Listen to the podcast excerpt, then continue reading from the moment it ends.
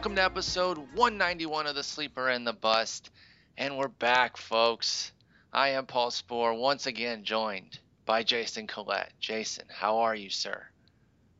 Dude, I'm still dying from the intro. When you sent it to me earlier today, I was laughing so hard my kids came running downstairs, wanted to know what was so funny. I, am not gonna lie, I'm extremely proud of it. I, I, I really am. So I, I, hope everyone else gets gets the same enjoyment uh, from that. For those of you that don't know, Jason and I have done multiple podcasts in the past. Um, our own, you know, and then the RotoWire one, and now every Sunday here on the Sleeper and the Bust. So uh, hopefully you all uh, found some found some joy in that intro. But we got to dive in because we got some light news, but we're gonna dive into the full NL East here. And if you thought that was funny, if you thought the intro was funny, Jason, wait until we talk about the Atlanta Braves offense. but first, the never-ending James Shields watch. Apparently, talks are heating up with San Diego. Uh, they're the front runner. They're the favorite. Uh, it seems all but a lock at this point. What's your read on it right now? They should go for it, man. They've had they've had the killer off season. Go ahead and go to the next step. Shields is a Southern Cowboy. Uh, you know, pitching in that ballpark would be ideal Perfect. for him. You've, you've heard some other things, but that would be ideal for him to pitch there.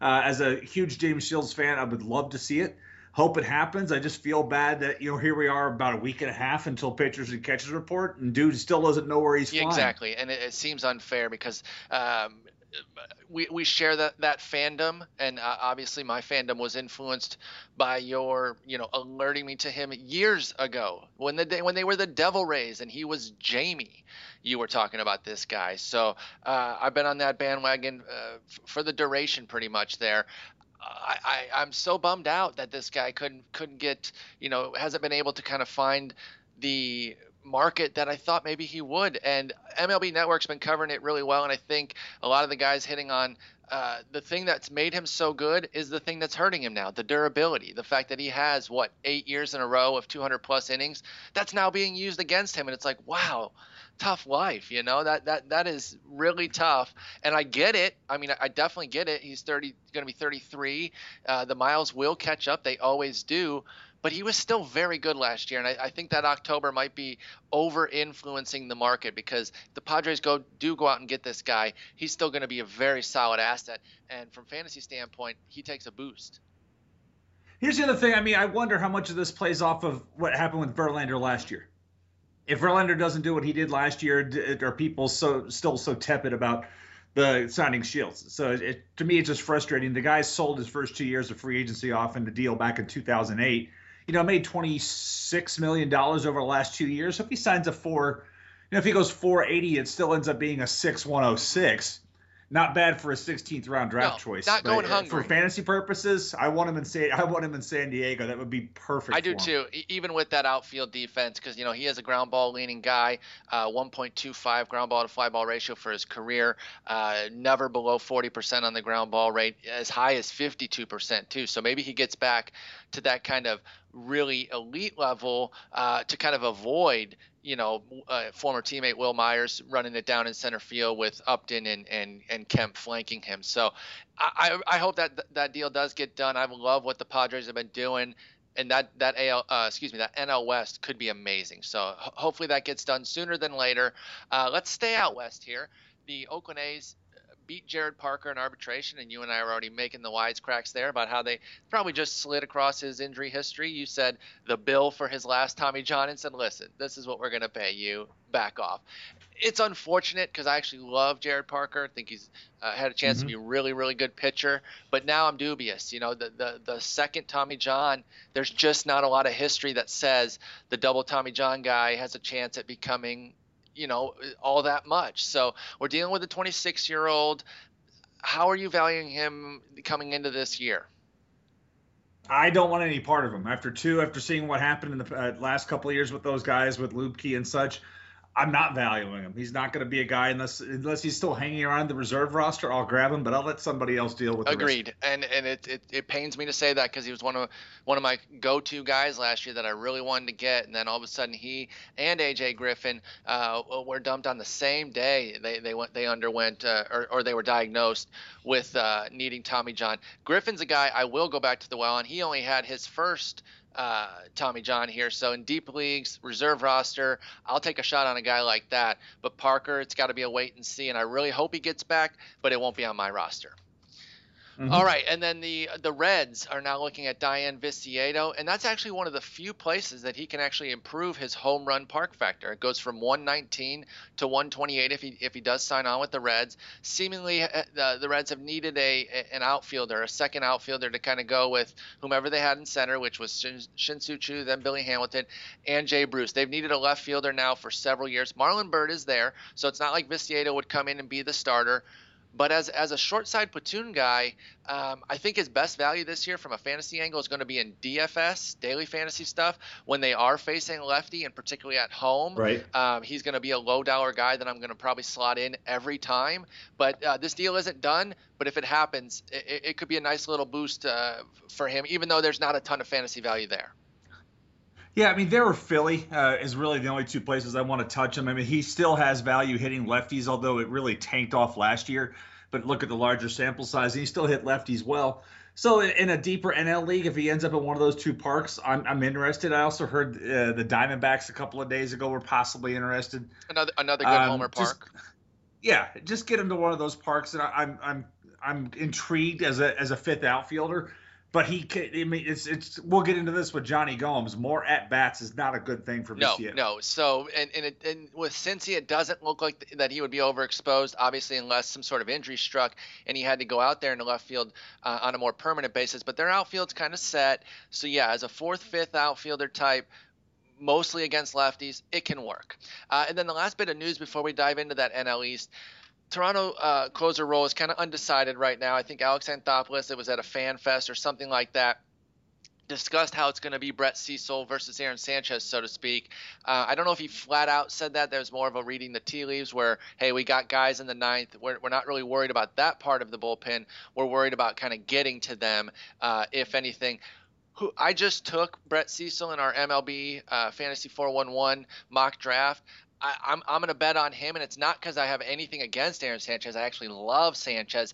I just don't think that they're necessarily going to slot him into that closer's role because they do still have him as a starter in the future. That, that that's going to happen. I don't think this is a, a fringe case like a Trevor Rosenthal or a Neftali Feliz. I think this is something where if he's in the bullpen this year, it could even be like a Chris Medlen thing where he's in the bullpen for half the year, something happens to one of their guys and he comes he's the first guy to bump right up and become a starter so i think he'd be best used in the sixth to eighth inning as a guy who does the multiple inning thing often and they could get a lot of value out of him so uh, that's just what I think. And uh, even though Cecil is the lefty and there is kind of a lefty bias against closers, I think he kind of deserves the job. And and obviously now I'm hoping he wins it because I just took him in that league.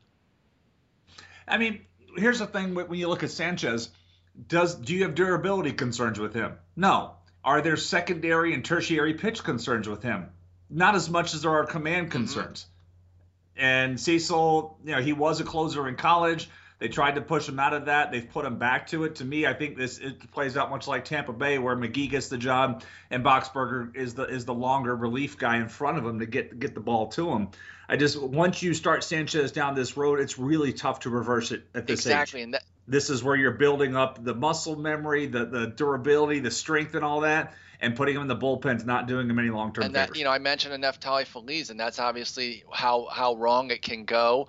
You know, the Chapman back and forth every year, every year, and then they realize no, this is just where he's going to have the best value. So I think from their standpoint, it would just be smart if you want to have Sanchez in the bullpen, fine, but give him longer outings. Let him be a guy who you know can really bridge that gap from your starter to Cecil, and they got a real chance there. That offense is dynamic. Uh, the Jays are going to make some noise. So uh, that's that's it. The news is light, but that's going to allow us to cover a, a, full division today. And we're going to start with Atlanta, and we're going to kind of do it the same way that Eno and I were covering the, the AL East. We're going to talk about a favorite hitter that we have at their current cost, favorite pitcher, and then a couple of questions for each club. So I'll let you start because mainly because I don't want to have to pick one, and I'm already going to ban Freddie Freeman. You can't pick Freddie Freeman. Who is your favorite hitter at cost on the Atlanta Braves? Here, I'll, you know what? B.J. Upton, his his ADP is 312 right now. Okay. You know, if you're talking about, he still can steal bases. Yes, he only gets on base once a week, but he can still run. He can still run. If you're speculating on late speed, if his ADP's in the 300s, I'll take okay. that. I'm not going. I'm not going in tuners, but really, when you look at the rest of that lineup, what else are you going to do besides you know you take Freeman away from me? I'm looking for any upside. Upton's the only guy because he's going to hit second in that lineup. Yeah, he, he went 12 and 20 last year, like you said, se- second in the lineup. It, it's it's still a benefit to be hitting second, even in a crappy lineup. It's going to get you the plate appearances. I mean, I used to love this guy, so his demise really kind of stung me. I'm sure it stung you as a, as a Rays diehard, of course. Um, I, just I loved his game and I thought he was so good and I thought he had a chance to become a superstar. It never panned out and in fact it went completely sideways here in Atlanta, which nobody saw coming. Uh, you know, nobody saw it coming this bad. There were some people who didn't like the deal, but I loved it. I thought getting pairing him with his brother was going to be amazing, et cetera, et cetera. It didn't work out.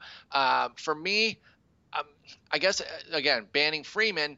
I'm going to say Andrelton Simmons only because shortstop is so bad. Uh, you know, once you kind of get past that first tier. And I would take a shot on him. There was some buzz about him last year because he had that power in 2013, but he really didn't capitalize on it last year. He had some trouble. Um, Eno had mentioned he was doing some study, and Andrelton Simmons kind of come out comes out pretty well as somebody who has some growth potential still. So I don't love it. I'm not suggesting that he's going to get right back to that 17 homers uh, right away, but I, he is still just 25. And the thing about him, I, I, I did this last year. I compare him to a Yadier Molina in that – Molina was garbage hitter for what the first six years of his career, but he was so good defensively that the playing time was guaranteed, and you gotta you kind of get to learn on the job there by just continually getting the at bats. You're never a threat to lose the job, and then all of a sudden, hey, if you if you're adept at learning here, you can learn how to hit. And look what Molina has morphed into. And I'm not saying that that's going to be the transition for Simmons, but I could see that sort of path. So if I got to pick someone again, non-Freeman division, I'll take the 17th, 18th uh, shortstop off the board at around pick 280 uh, with Andrelton Simmons. All, Works. all right, let's let's jump into the pitchers. Well, at least these are a lot more friendly here. Um, the rotation has several options, and of course the the closer as well. So, who do you like best with regards to their pitching? You know, with the pitching thing, it's going to kind of go to the other point you want to talk about. I like Mike Minor as a bounce back. I mean, his ADP right now is 258. I, I you know, I, maybe that scar tissue in an unmentionable place was a problem for him last year. But you know, you look at you look at the previous two seasons, and then you see what happened to him last year, and the gains he made, he gave back. It was just an irregular season for him. Um, and I'm interested in him as a rebound candidate because uh, that answers the other point you wanted to discuss. But I like this guy a lot going into last year. It didn't work out, but I think at the price he's going at, I'll take him uh, if he's outside of the top two. Yeah, he was a disappointment last year, and and and he kind of speaks to the point of maybe you have to adjust expectations when a guy's going to deal with some injury. It wasn't just the unmentionable injury that we talked about. What he had a, have a shoulder that cost him April. You know, when when these guys have the time that they're going to miss, I, I, think there is a, a, bit of a blind spot where, where folks don't necessarily make the, the, the, declines in value that they should. Matt Latos was another, and I'll, I'll admit the blind spot there. He, we we what he had two different injuries in the preseason. He missed most of April, and I was still saying no, no, he's gonna be fine. Uh, you know, maybe I was just optimistic because I wanted him to be. So um, I hear you on Minor. I, am I'm, I'm still a little skeptical because of his his home run issues, but I am willing to give him something of a pass for last year. And it's not like the skills cratered. You're still talking about a 2.7 strikeout to walk ratio. That's still second best of his career. Um, you know, if he gets the home runs in check, he can get right back down into the threes for his ERA. So I understand that mm-hmm. pick. Uh, for me, it's going to be. Um, I still love Julio Teheran. There, there's not really any sort of value there, so I'm actually going to say Alex Wood, and I've kind of come around on this guy. I thought he was going to be somebody who lost his gig last year and would get sent back to the bullpen because those crazy mechanics. Doug calls Doug Thorburn calls him the Tasmanian Devil. I comped him to Ubaldo Jimenez from the from the left side with his with his mechanics, but um, I was wrong. I, simply put, I was wrong because even though he does have weird, crazy mechanics, he actually controls them. He can command the ball, and uh, he's got right. the pitches, he's got the stuff. Now he's not under the radar by any stretch of the imagination. We're talking about the 24th guy off the board here, but if, if, if that's my second starter, I'm okay with it. So uh, I, I could I could definitely get behind it. And then um, you already kind of trumped one of, uh, you know, jumped on one of the questions that I was going to have better rebound chance, Minor or Miller. Obviously, your pick is Minor, but can you speak on on Miller with regards to how you feel about him? Do you think this is somebody who can kind of rebuild himself because he had that amazing 2013 and then just didn't have it last year. Yeah, I think he can, it's kind of weird to see him going below Andrew Miller, uh, who we don't know is going to close. Yeah, that's you know, in leagues, but he's going. Shelby's is the second Miller that's being taken right now, and that's uh, to me is just a bit crazy. And right now his ADP, his average ADP is 222, and he's been going. He's just inside the two, top 250. Um, for NFBC drafts, but that's guys stuff that I liked even going in the last year more so than Wacha, and uh, it just didn't work for him last year. Maybe the change of scenery is going to help him skills wise, but let's uh, you know let's be honest. It, that's any of these pitchers we're talking about with this team. It's going to have to be ratios and yep. strikeouts because wins are going to be really really tough. They're just not going to be there. You know, we made a joke about the offense, but but but real talk, it's so bad. It's not even that funny, and I feel bad for Braves fans on some level because they're going to have to watch this. Uh, I was thinking of one in particular, uh, uh, my friend Darren, who edits the starting pitching guide. Day, uh, Braves diehard. Uh, he's going to have to watch that team all year long, and he has to live in Canada where it's like negative a thousand every day. So that's just a tough go. Jonny Gomes is currently slated to bat fourth, not as a platoon either. Like what? What? What even is that? Like that's impossible you know, maybe that's why they went out and got. Uh, you know, I mean, I'm trying to figure out what they're doing here, to be honest with you, because you know, recently they signed Kelly Johnson as a non-roster invitation guy, and you're like, oh, maybe there's a platoon partner for him. Kelly Johnson's a reverse splits guy. He hits lefties better than righties. And then, so I don't know what they're going to do. I mean, even think to start the season because Nick Markakis won't be ready to go to start mm the season. So who's going to hit leadoff for this team? You. Maybe maybe it's Kelly Johnson. I mean, I don't know. Maybe they're just waiting for something to kind of open up uh, as far as rosters go and see what they can jump mm-hmm. on. But I, I don't even see a leadoff hitter here, and you're not gonna no not Upton. I mean Upton's better off if you put somebody on base in front of him and, and let him let him have at least that much of an advantage. But there's not a leadoff hitter on this team. What? It's, it's terrible. They should, and not for their leadoff situation, but they should have been trying to get Dayan Viciedo for free at this point. I mean, th- there's no way that he wouldn't instantly become their best bench guy. I'm looking at roster resource. The bench guys are AJ Pierzynski, yeah. Phil Gosselin, who's probably not even a real person. Never, I mean, that, that's not He's the he's the toughie go exactly. of the Atlanta Braves. and the, and what's funny is I literally didn't think Phil Gosselin was real when I first saw him on MLB The Show last year. I was like, oh, that's a created player, whatever. And then I saw him. I, I swear to God, I thought he was fake. Kelly Johnson, Zoilo Almonte, and Eury Perez.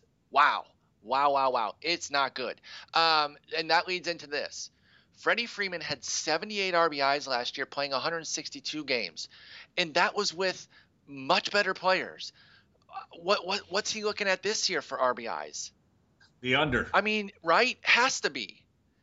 And and at, at that point, it really does. I don't know. I don't know what else you can do it. I mean, I don't there's no there's not going to be an 80 RBI guy on this team. There can't be. Not with this not with this line of no, construction. I just can't see it. And then more importantly perhaps that that 93 run total that he had, that's going to crater too. So doesn't his value need to take a hit? I'm not hearing anybody talk about bumping him down a couple slots at one of the deepest positions on the diamond. I feel like I got to back off of him a bit. Love the average. There's some emerging power there, but those county numbers are going to be complete garbage he's being drafted in the top 40 and I, I have the same reservations about you know wood is a top 100 overall player Teheran i i you know, his uh, his ADP is 65, uh, and all I'm bumping all of these guys down because again they're going to have to excel at the ratios of strikeouts, and in Freeman's case, he's just going to have to hit the ball out of the park to score himself because even if he does get on base, who's going to drive exactly. him in? Exactly. He's going to have to hit like 330 Uh, and he hit 322 years ago. He's going to have to kind of emulate that season with the 319 and 23 homers, but he ain't going to get 109 RBIs or 89 runs. So it, it's a well, and for all the and for all the lineup protection walks, you insist that that is a real, legitimate, valid thing. Maybe Atlanta's your case yep. this year because I don't know why anybody would throw Freddie Freeman no, a strike. You, you can't. You're you're right. Yeah, that that could be the one that says, okay, if you want to talk lineup protection, if, there's anybody out there who, who believes hardcore in lineup protection and then they still take Freddie Freeman, I'm going to have to call BS on that. Correct. All right, let's move on to something that isn't so grim. Uh, Miami, their, their ball club, now they made a lot of moves. Uh, it might not necessarily be time to go to the World Series, but it's definitely not as grim as, as the Braves. Who do you like on the hitting side there at their current costs? Uh, this probably comes as no shock to you, but Martin Prado uh, ADP is outside the 250s at 253. And when you look at that lineup, you know, in front of him, you've got Gordon, Yelich, and Stanton. All three are top 100 players. The way they're uh, maybe even top 80, I believe that's where Yelich is going. So he's got that going around him. He's got Morse I could I could see Prado getting to that cleanup spot behind those guys if more struggles, well, and then you've got Ozuna as a top 140 guy too. Especially because they've shown that they don't necessarily need to have a bopper in, in the in the four hole. Didn't Casey McGehee spend most of the year there last year? So yep. they're open yep. to having the kind of the the batting average guy uh, be in that spot there. They're not automatically going for a bopper. So yeah, I, I like that. You actually trump me on that. I'm, I'm okay with that because I like so many guys on this club. Marcell Ozuna is my guy. Uh, he's in he's in the 138 right now, 37th outfielder off the board.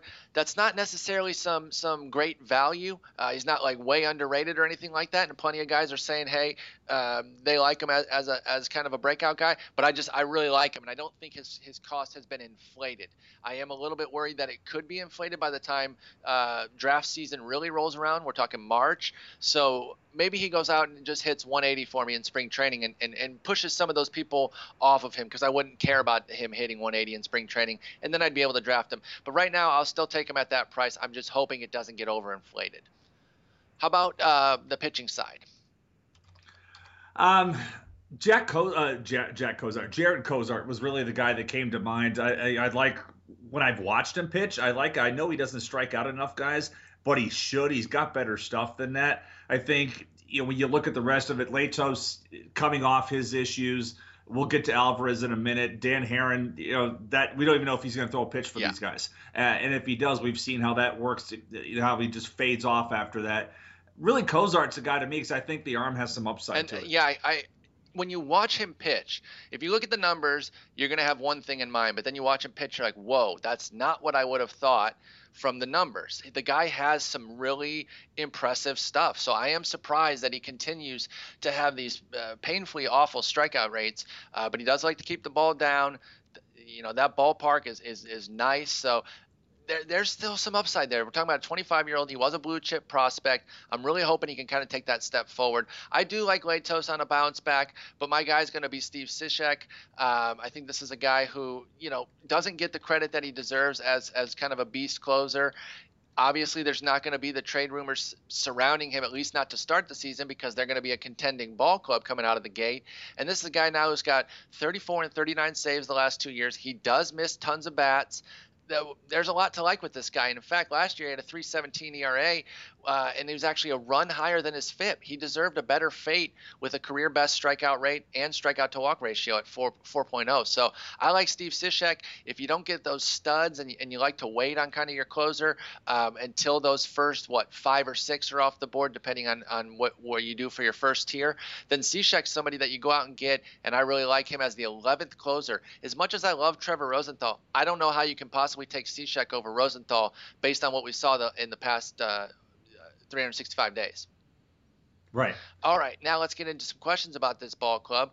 Best addition on offense. Gordon, Morse, or Prado. I know you like Prado there, so you kind of trump that. So maybe talk about the other two and how you feel about them.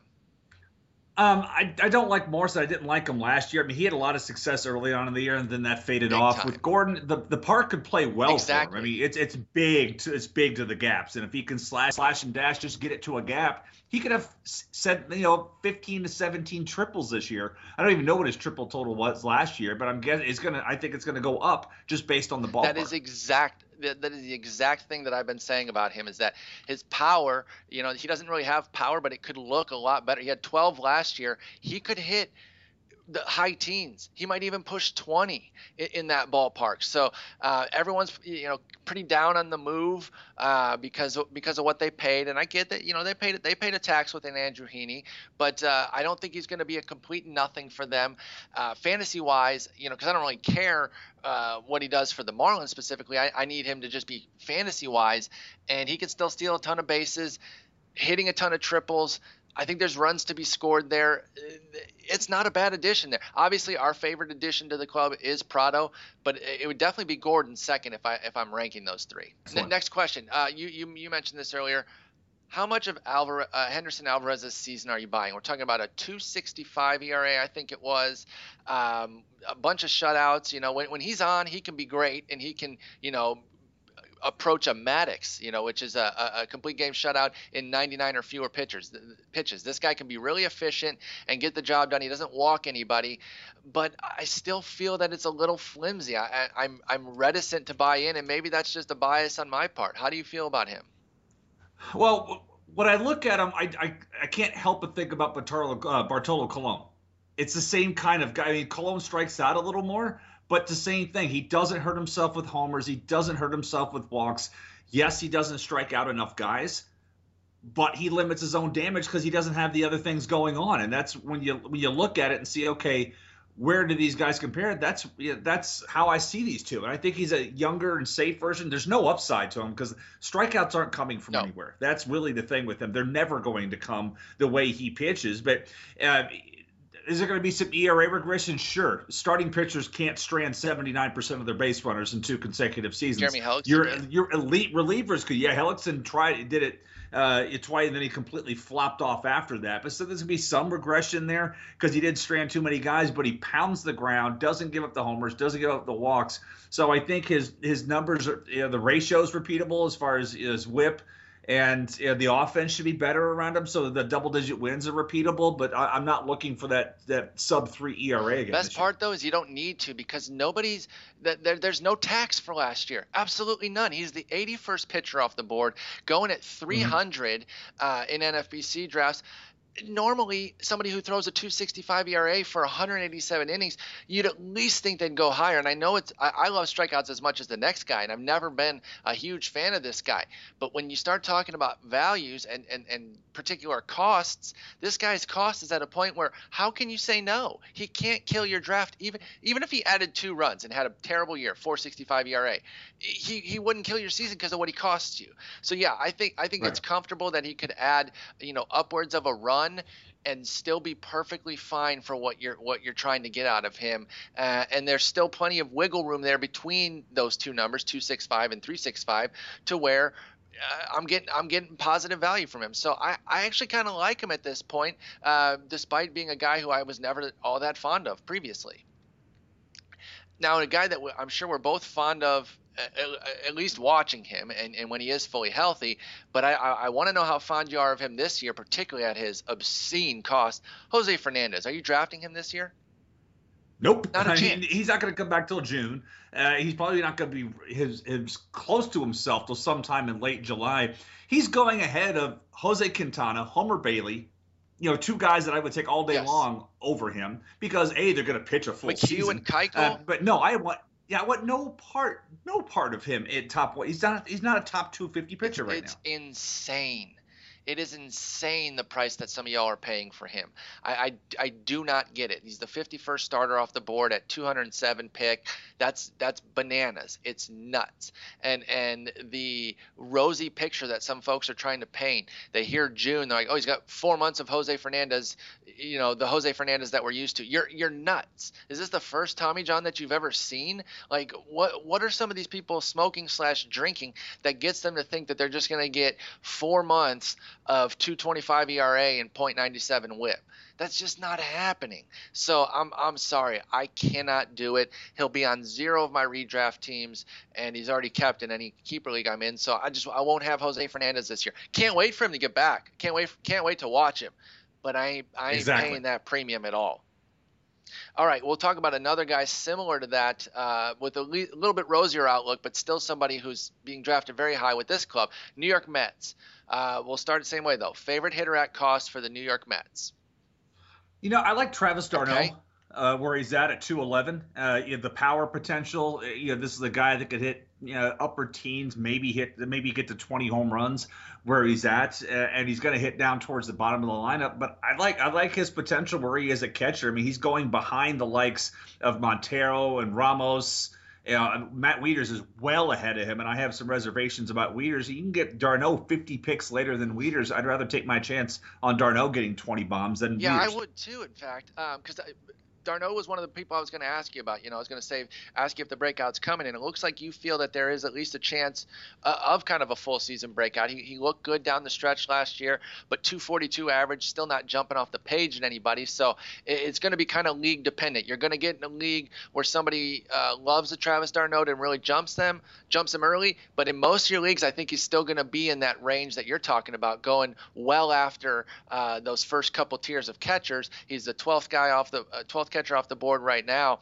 Uh, very interested to see what he can do. This was a former blue chip prospect. He's been traded twice, uh, which some people always, you know, it's kind of that fine line when when a guy gets traded multiple times. Sometimes people mm-hmm. pin it on him as a negative. I, I flip it right around the other way. He's that desirable that, that people have given big packages for him two different times. And I did just say big packages, so you 12 year olds have fun with that one. Um, you know, I'm, I'm going to surprise zero people. I'm, I'm going to do it. Okay, Jason, I'm just going to do it. And I'm going to say Curtis Granderson because that's what everyone wants to hear. okay, I'm going to do it. I name my so yeah, okay, I'm gonna do it, and I'm not just doing it for, for the for the lulls, as the kids would say. Uh, I'm doing it because I actually believe it. Uh, Curtis Granderson, the greatest human being alive, uh, the person who I named my dog after, back when he was a Tiger. I'm not a Mets fan. Sorry, guys. Um, 250th off the board, uh, 61st outfielder power is still very scarce in the majors uh, last i checked and he still did hit 20 homers and he rebounded from an awful awful awful start. I mean, it was so unbelievable. He was getting booed. How do you boo the greatest human being alive? Like that, that's hard. And yet they were. Two months into the season, he was hitting below 200. Even Carlos Santana thought he was a joke. But he rebounded. 241 the last two two months uh, or the last uh, four months excuse me 241 i know that's not great but we're in a different era uh, and hit 14 homers 330 on base that paces out to 23 homers over a full season i think he can get back uh, into the into the mid 20s here this year and i'll take him as a, as a late outfielder uh, pretty easily i've got no problems with that well, and they brought the fences in another ten feet this exactly. offseason in right field. So yeah, I, I I do like the selection. I think there's some nice um, nice value with him there. But yeah, that's the other thing that people kind of haven't talked about. The fences came in again. And and yeah, that's only going to help these guys like a Duda, like a Granderson. I want to ask you about a guy, and I didn't put this on the list, so I'm throwing you a little bit of a curveball here. How do you feel about Michael Cuddyer? Uh, they went out and got him right away. Everyone was surprised that he was even given a qualifying offer, and then doubly surprised when the Mets went ahead and said, "No, we'll pay a first for him." Um, I, I, don't think it's the end of the world that they did it, but but how, how do you how do you feel? Um, yeah, I mean, from a baseball perspective, I don't like the deal uh, for him at all. But the skills are super safe with this guy.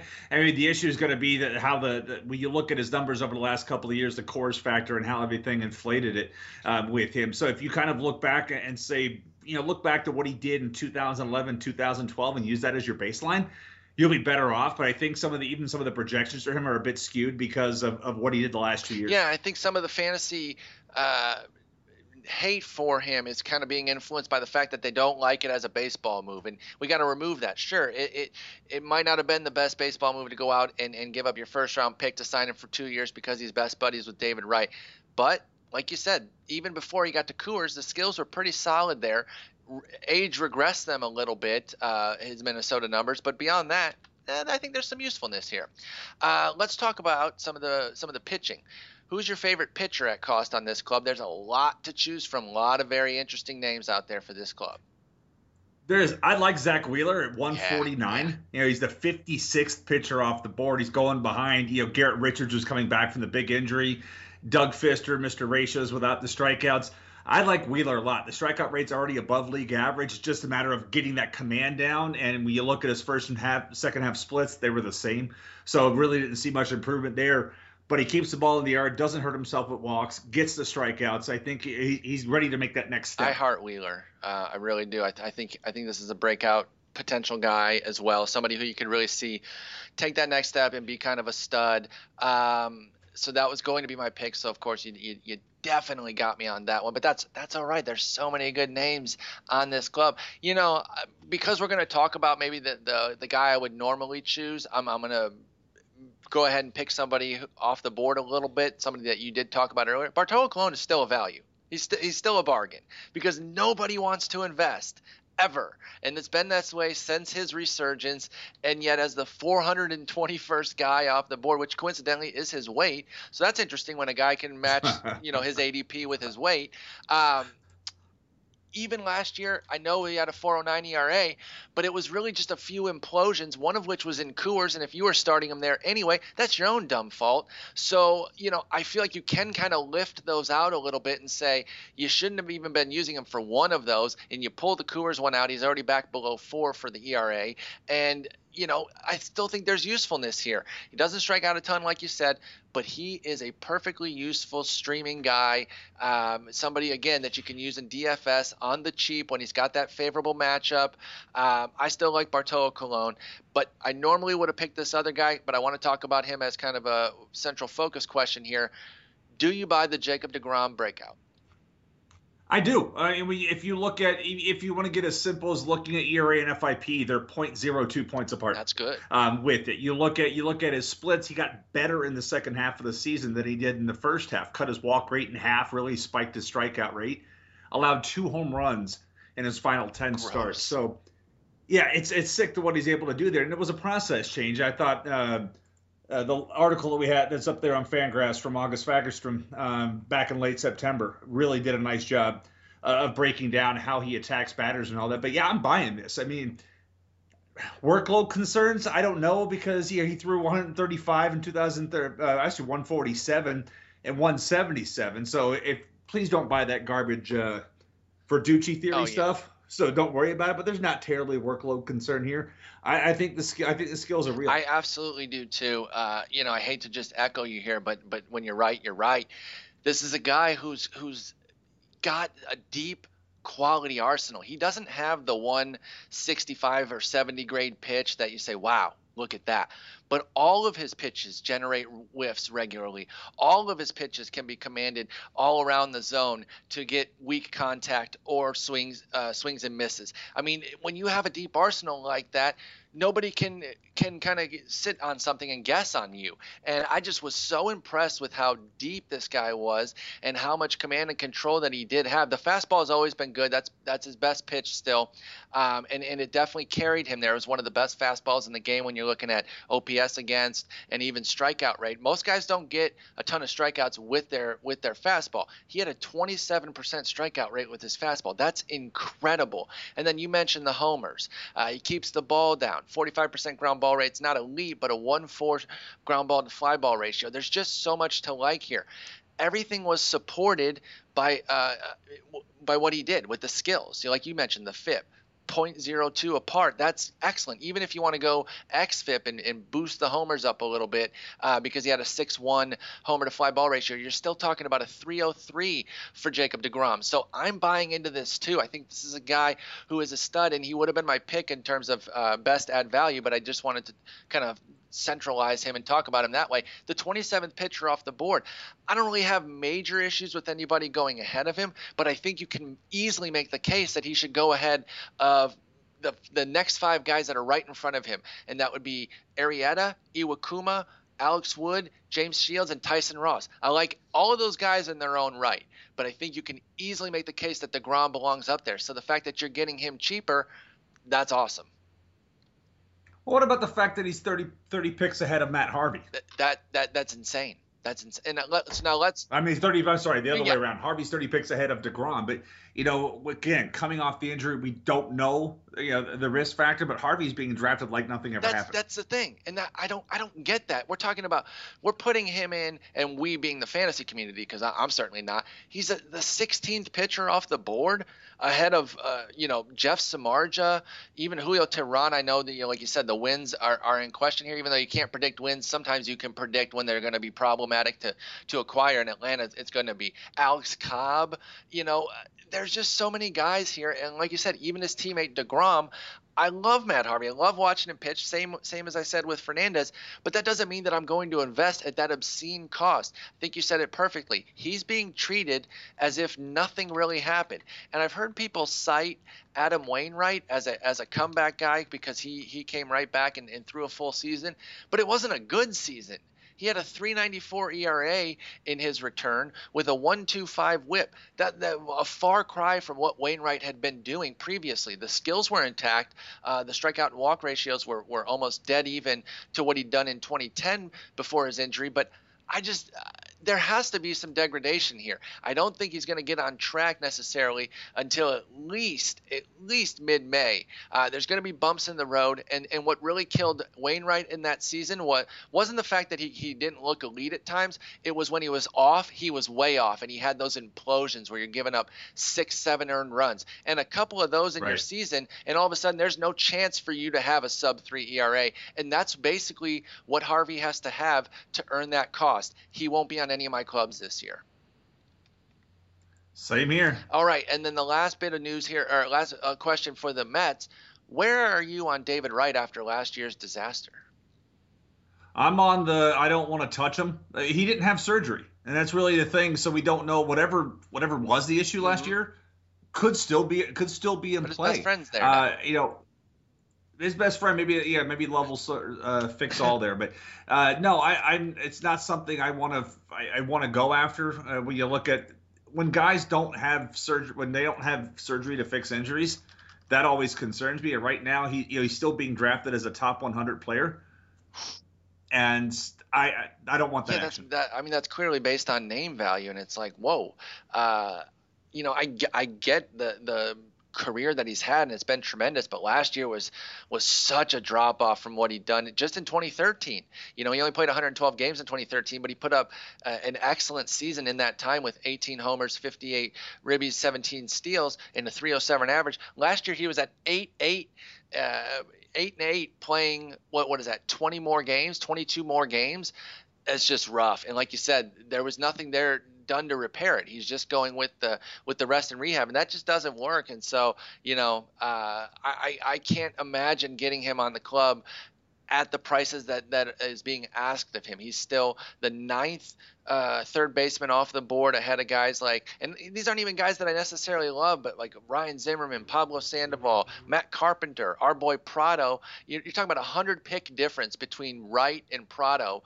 I will take that discount all day long and his shoulder. I mean, this is a shoulder thing, and I, I know you and uh, you know talked about it with with uh, Hamilton too. But he, he's opting against surgery to repair ligament damage in his left shoulder, and, and that's problematic for power. That's your front shoulder. You think about right-handed guys that have had shoulder trouble, that have had trouble hitting for power. We mentioned Upton earlier when he had his issues.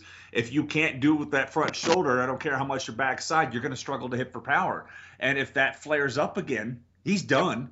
A, but uh, this is why if you maybe take if you set the over under at 16 for home runs with him, I'm going with the under. I I, ha- I have to back that. I, I'm, I'm sorry, it's just I, I can't get behind that. If, if he was coming in with a clean bill of health, if he'd done the surgery, whatever, whatever the case, I'd be much more excited because I think this is a team that's kind of on the rise and there could be some uh, be some good stuff there because they did add a piece like a Cuddyer, a d'Arnaud. It looks like he's you know uh, ready to take a step forward. I actually like Wilmer Flores a little bit too. So the offense is taking at least a mediocre step forward, uh, but with Wright kind of just anchoring it in the wrong way, where wherein an anchor is a bad thing here, just kind of holding them down. Um, I, am worried about him, so I, I, can't take him at these current prices. Let's shift over to Philly, where uh, they're going to give Atlanta a run for their money in terms of humorous uh, offense here. And again, I'm going to ban the clear best player because uh, we'd obviously both take Chase Utley at, at his current costs. So who are you taking in the non Utley division at current prices? Jesus. I know. Oh, I, I, would take wow. Jesus ahead of him too. yeah, I would take Jesus Flores. Uh, no, um, Carlos Ruiz. Maybe if he's going to hit high in the lineup, uh, just as catcher because of the safe play uh, with the skills that he has. I, I, don't want any part of Ryan Howard. I don't want any part of, of, of one of Mr. May, Domonic Brown, who's one good. His stats are mainly fueled off one good month I, of May uh, two years ago. Sizemore is going to fall. I mean, this is a bad team. Maybe Cody Asche just because of youth and upside. That's it. Uh, there's nothing else that I want to touch at the current you prices. mentioned Dom Brown and, and that and that that wonderful, wonderful May. I wrote the the Philly comments for the Baseball Prospectus Annual. 37% of his home run total for his career came in that in that one month. Like that's insane when you think about it, because it's not like he's only played one year. I mean, this is a guy who now has 1,544 plate appearances under his belt, and he had mm-hmm. 37%, more than a third, come in one singular month. So yeah, that's rough. Um, I, I like your Ruiz choice there, batting up at the top of the lineup there. Again, like you said with Upton, it's not a great lineup, but you're still talking about a guy who's going to be batting second, getting the plate appearances. Volume matters, especially when you're talking about a crappy team. At least the volume is the one thing that can save you. And to that end, I'm going to say Ben Revere for my guy.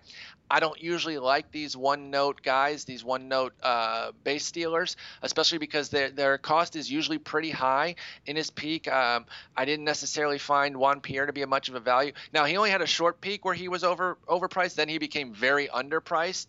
Uh, did right. Juan Pierre, but Revere's in that small period where I think he's a little bit overpriced because I, I, just I don't love the one note guy uh, with pick 124 off the board. But if I have to pick somebody, at least he does hit some batting average too. So it's more of a two note. I'll, I'll, I'll give him that.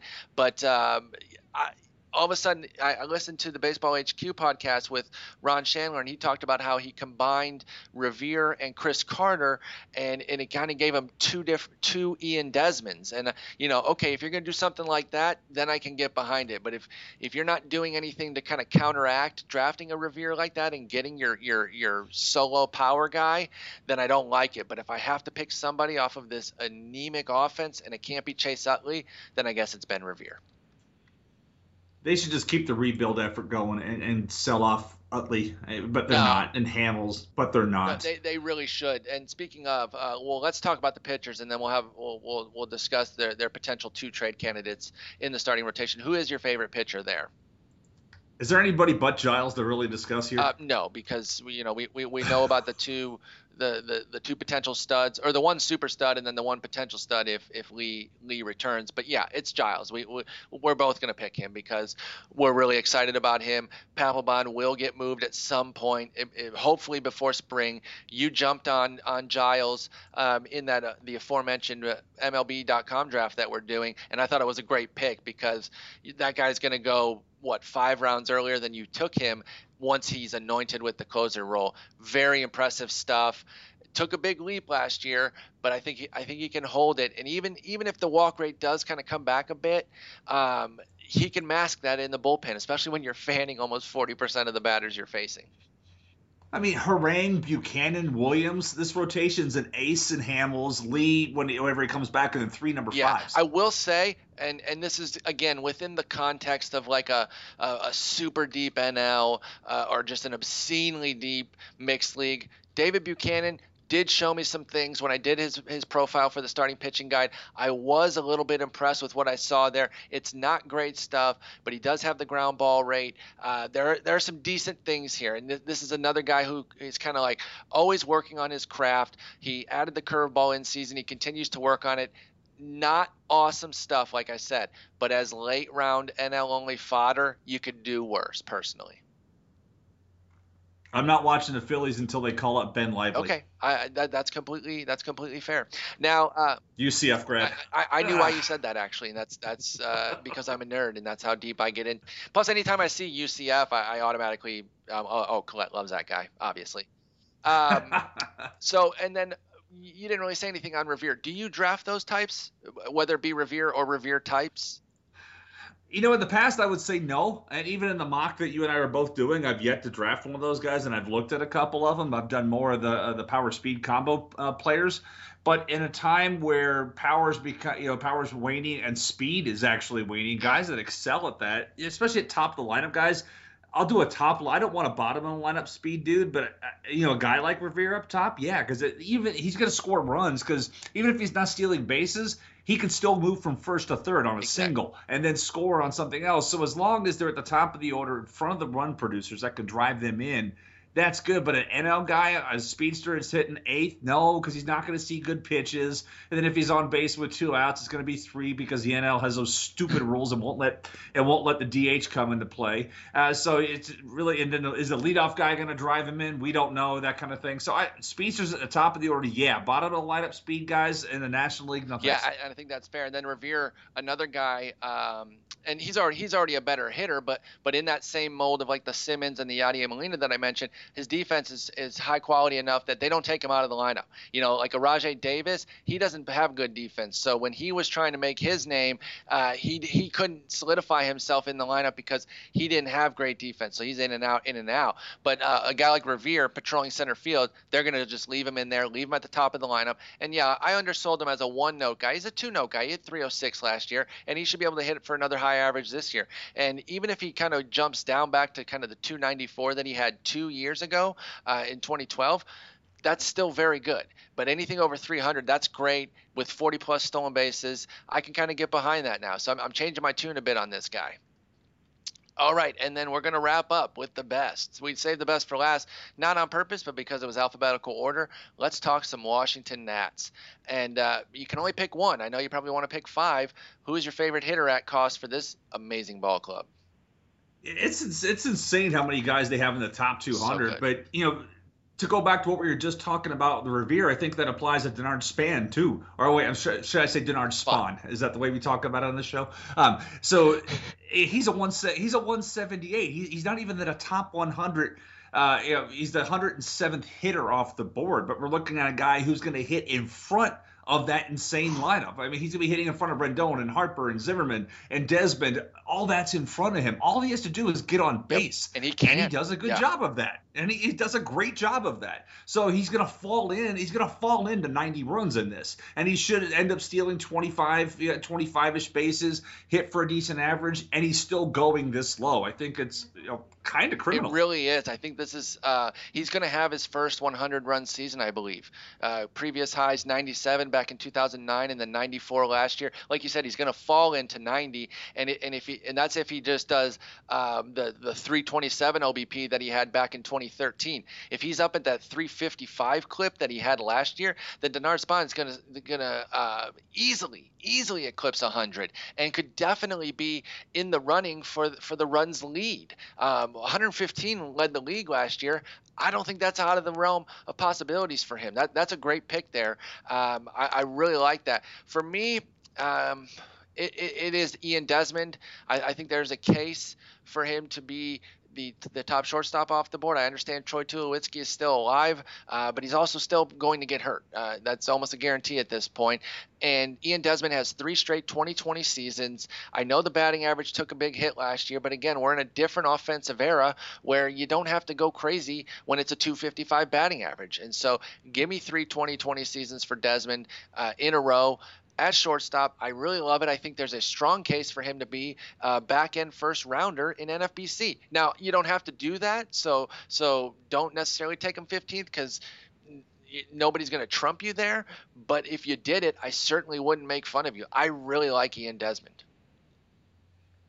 Same. I mean, was, I had a discussion. I think I was talking with, uh, yeah, on um, uh, Thursday night talking with our friend Joel Hennard on his podcast, and he asked about uh, Desmond versus Tulowitzki, and I was like, man, I am t- not that I've ever owned Tulowitzki, but I if I had, I'd be tired of getting burned by right. that dude and taking him. I said I'd, rather, I'd much rather have Desmond uh, at the you know the production's going to be. What's the quote about insanity? It's uh, doing the same thing over and over and expecting a different result. I mean, Listen. I get, I, I get the point that Tulowitzki can uh, give you the 20 plus homers in his shortened season. He's done it each of the last two years 21 last year in 91 games, 25 two years ago in 126.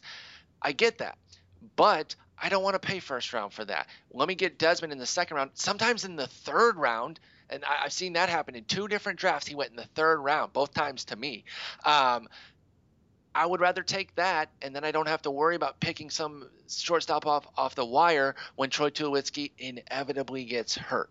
So yeah, I, I really like him. Now another one that is just filled with choices. Who is your favorite pitcher at cost on this amazing, amazing team?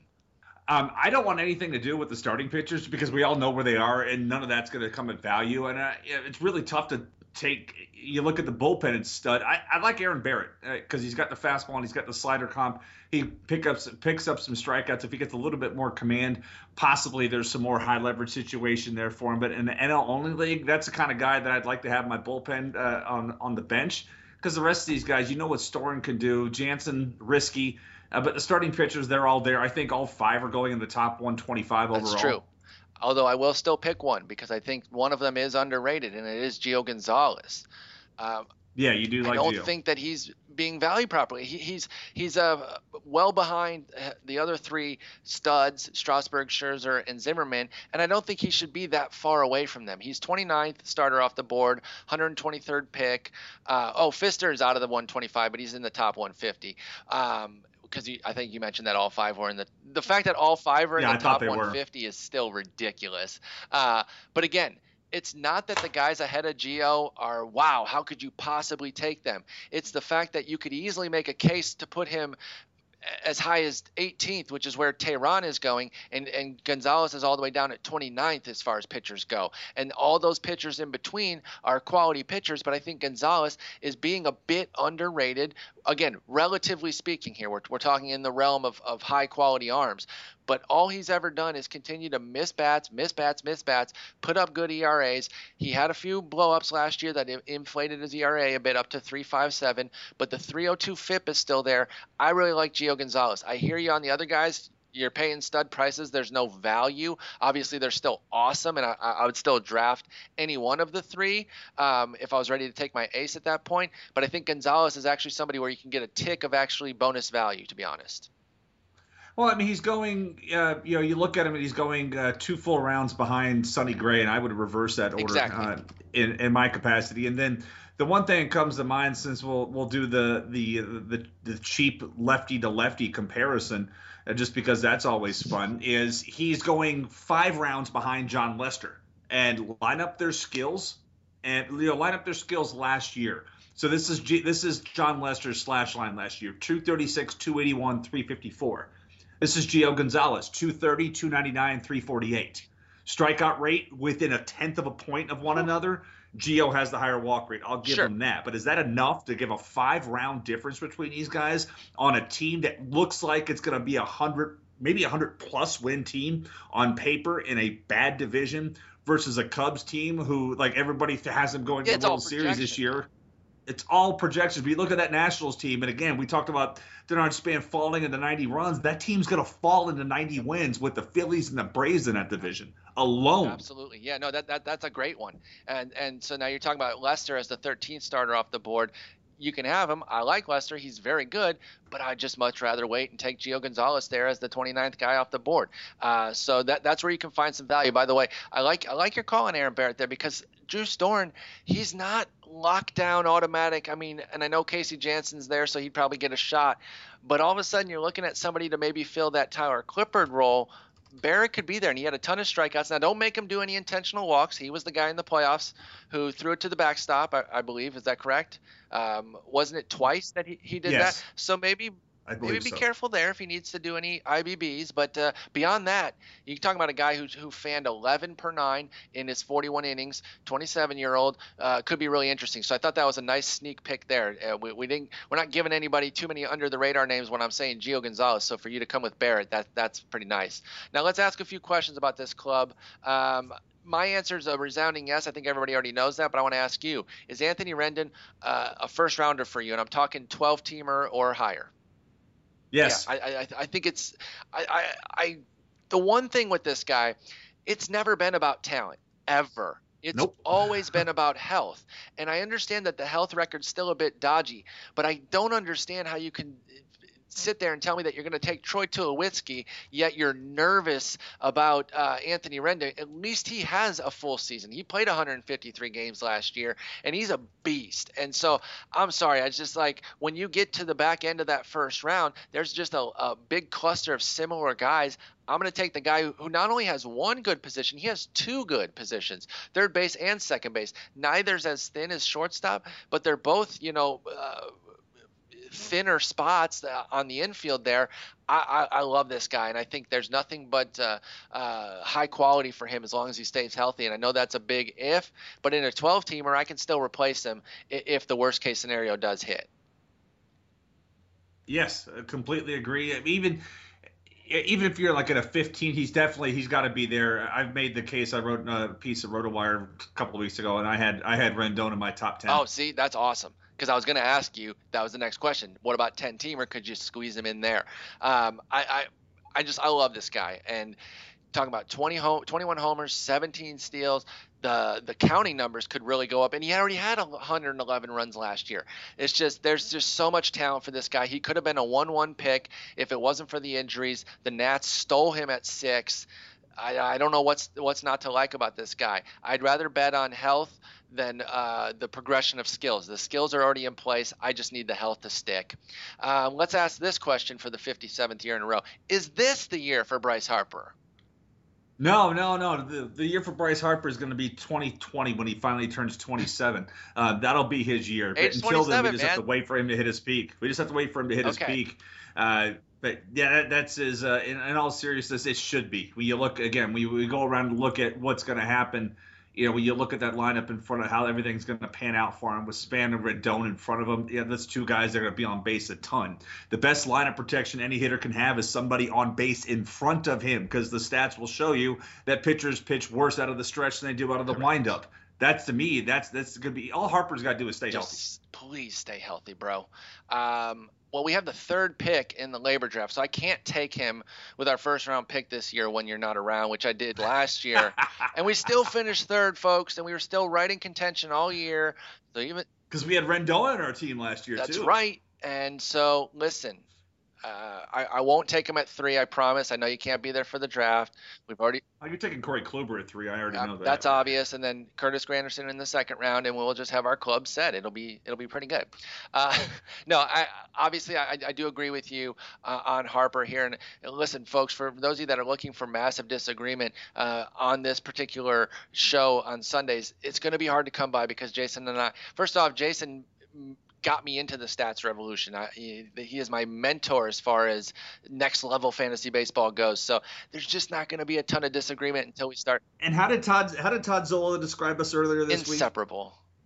Yeah. I mean, it, it is. Yeah. So eh, we're, we're, we're, the towers of power. So uh, I'm sorry. Although he's not talking to me anymore since I took Drew Smyly in, in, a, in, a, mock draft that we don't in, play out. I'm apparently on his no talk draft, list. Mock, and by fake, I mean, yeah, like you said, not playing it out. He is pissed at you. And you know what?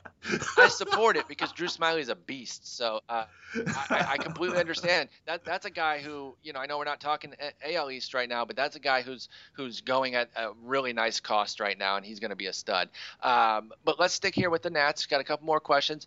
Better Nats ace for you, Strauss, uh, Strasburg or, or Max Scherzer? They're they're right neck and neck going with each other. Five and six as far as pitchers, 28 and and 29 picks off the board with Strasburg gaining the edge. How do you feel about these two, and, and who who would you prefer? And I know you're not. You said you're not going to necessarily go for them because they're they're at cost. But who would you go if I if I made you pick one? Scherzer. I mean, when you look at how disgusting his numbers were last year, and now he gets to face pitchers, it, it really isn't it, fair. Well, you know what's uh, craziest so, about that is, um, n- for whatever reason last year, and I know I know you got to kind of do the, the the pitcher versus DH comparison, but for whatever reason, nine hitters crushed him last year. There was like a 445 BABIP, and he still had the year that he had. Now he's going to face loser pitchers at bat. It could be trouble. I don't think he's necessarily going to get some 35 strikeout boost but he doesn't have either. to. He's going to be a stud. It's going to be ridiculous. But I'm actually no, it should be fun, and the durab- and the durability's there. I mean, he's pretty much you know with Strasburg, we don't know, you know, we've seen some things with him, but with Scherzer, it, it's sick what he was able to do last year, the year before. uh, coming over to the National League. I'm looking forward to watching uh, watching him shove some baseballs down down uh, some hitters' throats back to back 214 plus inning seasons. The strikeout rates, nothing really shows. I don't see anything in his last four years of work that gives me any pause. Exactly. There's nothing not to like, and at least with Strasburg, you can kind of make the kid. Now, I, I love Strasburg, and I, I actually um, I don't I don't I don't know yet who who's going to be higher on, on the list. They're so close, just like they are in the in those ADPs that I mentioned. So it's really tight for me. But I, I agree with what you're saying with regards to Scherzer. What can you really poke a hole in with Strasburg? You can at least poke some holes in the fact that we only have the one 200 inning season. Uh, you know, we, we, we still haven't just seen that that unquestioned ace sub three ERA season yet. Scherzer we have. I don't necessarily think you can go wrong. By the way, I I, I don't pay attention to too much of this because I don't even know really what it is. But the the fan elo rater on um, on Baseball Reference, are you familiar with that? Where it kind of ranks the players. Uh, I'm not. I saw something the other day, and I didn't kind of look into it. I said, "Oh, that It's right weird. above the the stats, and it's just kind of how they rank over. I don't know what it is. I've never voted, but I, I laugh when I saw this one. Cur- currently, uh, Strasburg, his all-time rank is 678th. Guess who he's ahead of? Just guess. Scherzer. Clay Buchholz. Ah, my boyfriend. How is he only one slot ahead of that clown? Because all you haters gonna hate, hate, hate. I heard you hating on him on I was Thursday. killing him. I heard I was it. killing him. Couldn't could. Collette's the only one who likes Collette that guy. is the only one who likes that guy. I stand by that quote. Cletus the slack-jawed yokel. that guy, I swear. Uh, okay, so I'm actually, uh, man, I, I, I'm not, I can't make a pick here yet. Strasburg Max, it's so, it's such a toss-up. I'll say Strasburg just so we have a disagreement. Um, does Jordan Zimmermann belong on their level, or is he just a cut below? You know, George Zimmerman is going behind Jon Lester, and he's going behind Adam Wainwright with his issues Adam right now. This makes this is insanity. the prices that people are paying for Adam Wainwright. Have freaking fun with that. Um, so so then I think you're kind of answering this, but Jordan Zimmermann confront a rotation, a fantasy rotation for you. Oh Okay. yeah, absolutely. yeah. I, He absolutely. I know. Uh, you know, talked about he likes drafting two number twos as his guys. Uh, when I was listening on, I had a long drive back and forth to Myrtle Beach on on Friday, so I listened to it yesterday, and he was talking about he likes going for two twos, and he said he had Gray and and Cobb as his two guys. I think Zimmermann's a perfect thing for that because again, this team is going to win a ton of Mhm. games, uh, and he's going to fall. I mean, you, you're looking at. We're never going to see a rotation with uh, with four 20 game winners again, just because of the way baseball's played Exactly. these days. But we may have we may have four 15 game winners, and we, we may have five 15 game winners in this it's rotation. so gross. It it really is. I, I love Zimmermann. You know, something like a Zimmermann Cobb. If if you miss out on that on that first rush of pitchers.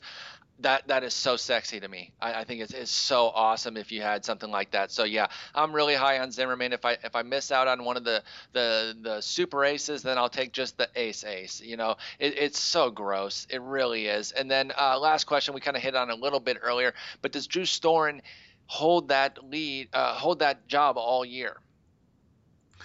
You know, going in, going into last year, the skills were definitely there for him to do that. And if you look at last year, the first and second half splits, he got better in the second half. I think one of the things that's impressive when you uh, when you're looking to see what he had done is you know he keeps the ball in the yard. So the skills are there for him to do what he needs to do uh, for the most part.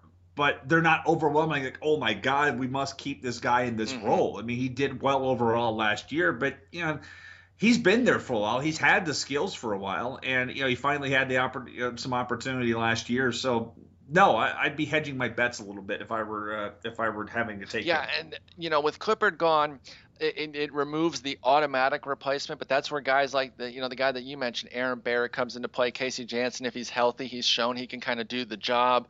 Uh, so that's interesting. I, I didn't put these questions down, but I don't think they're major curveballs to throw at you. How are you valuing uh, Jayson Werth, who's got the the arthros- arthroscopic shoulder surgery and the prison sentence to deal with? Uh, By the way, that that's obviously a joke. He has what five days that he's doing, um, spread out over a couple, it's a hard knock yeah, life. a bunch yes. of weekends. I think he's doing two, two, and one or something like that. So that was for some reckless driving, but at least he got in some actual trouble. I mean that that that, does speak something for whatever jurisdiction that was that actually punished him and didn't just fine him. Say, take some time out of your life and go to prison. Uh, I'm sure it'll be a, a jail cell that has like a TV and and food and everything. Go look up uh, Al Capone's jail cell uh, that he had when he was. Uh, there's a Google image of it. I saw it. It was like in some cave and it had TV and and sweet furniture. So you have to take a look that's at what that. That's what. uh, oh my God, that. that's amazing. That's better than my apartment. That's fantastic. I want to. Oh yeah. Uh, ho- hopefully Werth gets that. Uh, so how how are you valuing him? Obviously, um, it, it puts it puts uh, into doubt him. It puts him into doubt a little bit. But by the way, I'm still looking at that lineup, and it's still so gross even without him. The fact that they're going to add a Jayson Werth is just absurd. But how do you feel about him now? That uh, I think is is the opening day in doubt, or is- is he just going to miss spring training? Yeah, I I think it's more the uh, the latter. But here, my issue with him is I'll go back to the same thing that I said with uh, Right. w- with right It's still a Yeah. shoulder, and even coming off of shoulder surgery uh, is not something that is all that is uh, honky dory with everything either. I think one more note I wanted to make with. Uh, with Storen is as far as you know, can he hold that job all year? One of the things I think you have to look at is how many pitches um, that a guy throws, and even with closers, you think most of the time it's come in, you know, wham bam, thank you, ma'am, uh, one two three. You would hope, but with with Storen, even in all the roles that he's pitched, his pitch count overall has been low, and you have to look at it. His pitch counts uh, last year 807, the season before 955. Um, his highest in any one season is 1100. Last year there were 13 closers that threw at least a thousand Oh, pitches. wow. So you know, we're looking at a, a, a potential. So if he was 807 last year and gets to what that's a 20% increase in workload within a season. So that's if you're looking for a reason to why I'm kind of eh on uh, on Storen and holding that job all year, there's a workload increase that's going to come here. I mean, next- that Rosenthal. Rosenthal was 1263, Cishek 1142, Allen 1139. I went with guys with at least 20 saves last year. Rodney 1138. Um, Greg Holland was at 1002. He was the lowest Because on that. was That was the 13th guy on the list. And Soriano was a 1008 last year as the Nationals closer. That's next level So- stuff. I, I love that. I, I had not even considered that. I really, really love that. And it only furthers the fact that I'm a little bit nervous about him. Now, there is a guy who isn't necessarily he's not listed on roster resource. They don't have him on the 25 man just yet. He's in the minors. His name's Blake Treinen, and he's a guy I know that Eno likes. Um, he, he's been kind of a, a hybrid guy, starting and relieving. He's done both in the major league level.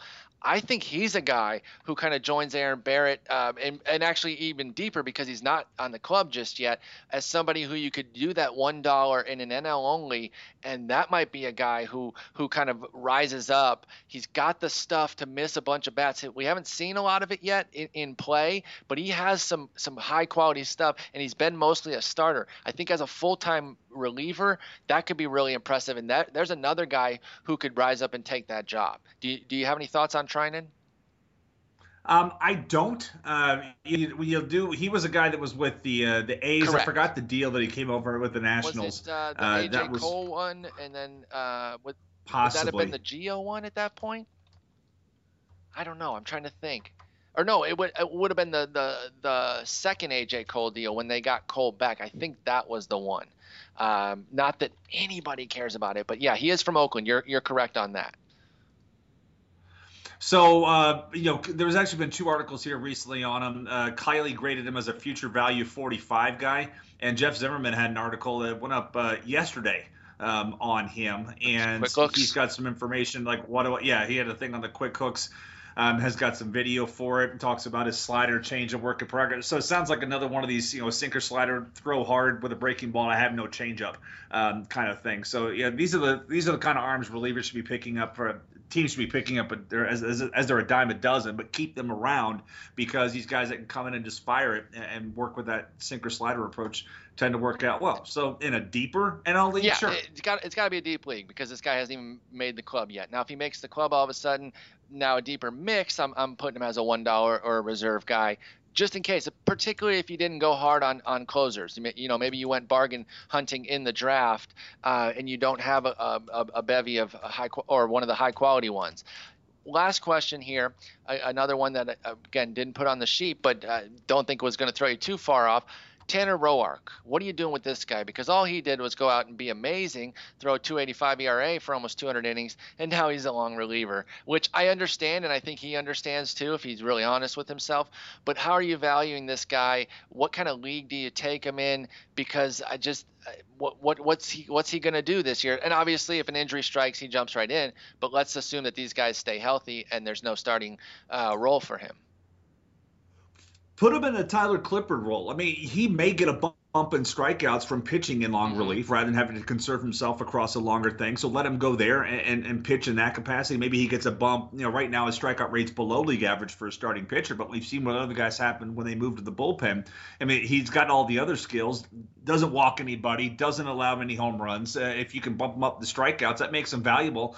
Uh, I, you can't touch him in a mixed league until something opens up in a rotation for yeah. him. You just can't carry this kind of guy. But in an NL league, there's definitely some value. Yeah, there, there, there is because it, it'll be cheap and he only has 23 innings as a reliever in the majors, but a buck 19 ERA, a .93 WHIP, and he bumped the strikeout rate up to 22%. I think that could take another boost, like you said. Um, so Tanner Roark, uh, limited leagues that you can really invest in him, but still a talent there. Oh, and then one more. I'm sorry, I keep adding questions. But the Werth replacement, Michael Taylor. How do you feel about that guy? I know he's a prospect. I don't know a ton about him, so if you don't either, we can move on. But I just want. No, I like the guy okay. a lot. I, that guy's he's got he's got some skills. It kind of reminds me.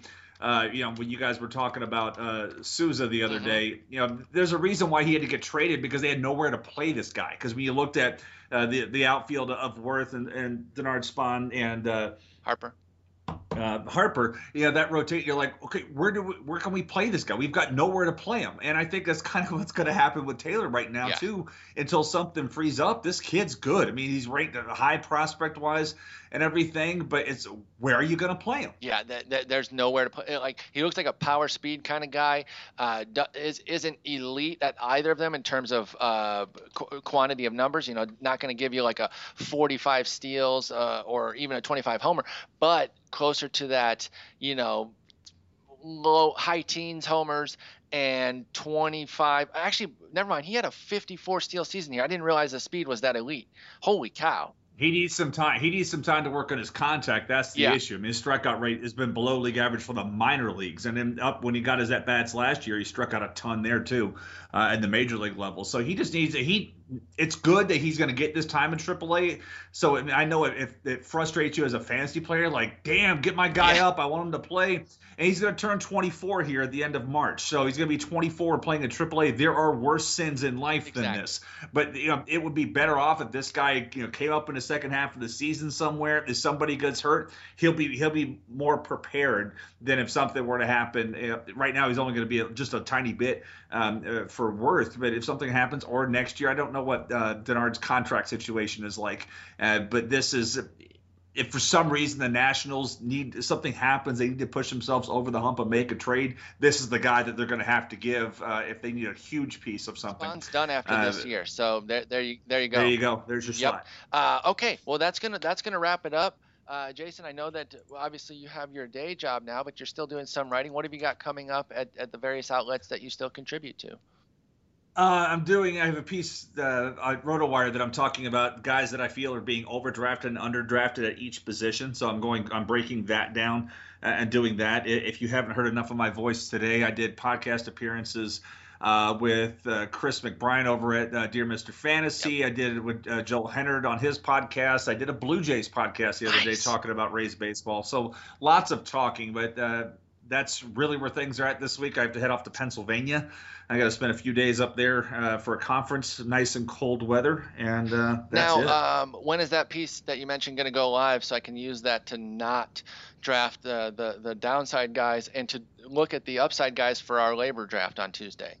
It should, yeah, it should go live. Uh, should go live tomorrow. Perfect. They're usually pretty quick at turning around, but it should be up by Monday. Plenty of time, and us and everybody. As so, you're listening to this, you know who we're going to pick third. As long as that stinking Canadian Fred Zinkie doesn't pass on uh, Andrew McCutchen, we're going to take Giancarlo. Stanton with the third overall Correct. pick. And and and if he if, not not Corey if he does take Stanton, then we will just take McCutchen. So we're we're we're set there. We're we're gonna we're gonna play the chalk, and I have zero problems with that. One of those two outfielders you can't go wrong. Obviously, they offer a little bit different things, but they're both amazing. I am hoping for Stan uh, for for Stanton, um, but yeah, if Zinkie sees that we're both back on a podcast, he might be apt to listen to it. So maybe I'll get this blocked in Canada so he can't listen. Yeah, it'd be really easy to block. Just talk to the MLB.com folks. They seem to be able to block uh, anything t- streaming TV yeah. up there. So try that. Okay. No, it's okay. I, I can't see him pat if he passes on McCutchen, It's like, oh yeah. darn, I have to take this no, guy. We, really, we can't lose at the at the three spot uh, with with our first pick. Um, I, is it Jeff Erickson who's got Trout at the one hole?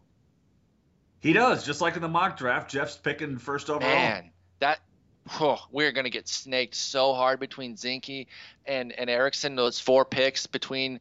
Who's on the other side of us? I forgot who's on the I, other I side. I don't remember either, but that is oh that's going to be brutal. Yeah, Erickson was with us at the bottom last year, snaking the hell out of us too. Oh man. Yes, he definitely was, and that that, that, that let's see who's let's see who's going to be around us. We so we have to worry about Fred in front of us, and we have to worry about um, a boot. A boot. Uh, a boot. Who else do we have to worry yeah. about?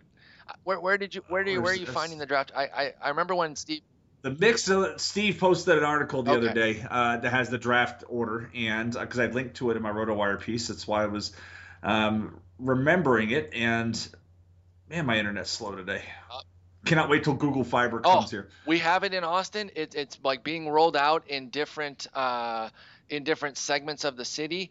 I, I literally can't wait. And I'm moving at the end of the month, moving in with the girlfriend. I think we're moving south, and they're starting with it at, in, in the south area. So I'm really hoping that, that we've got it. Uh, by the way, Rudy Gamble is right after us. Yes. Yes, he is. That's really going to oh, suck. Man. Uh, because Rudy tends to be on the same brain as we are too. That, that that's going to be dangerous. That oh man.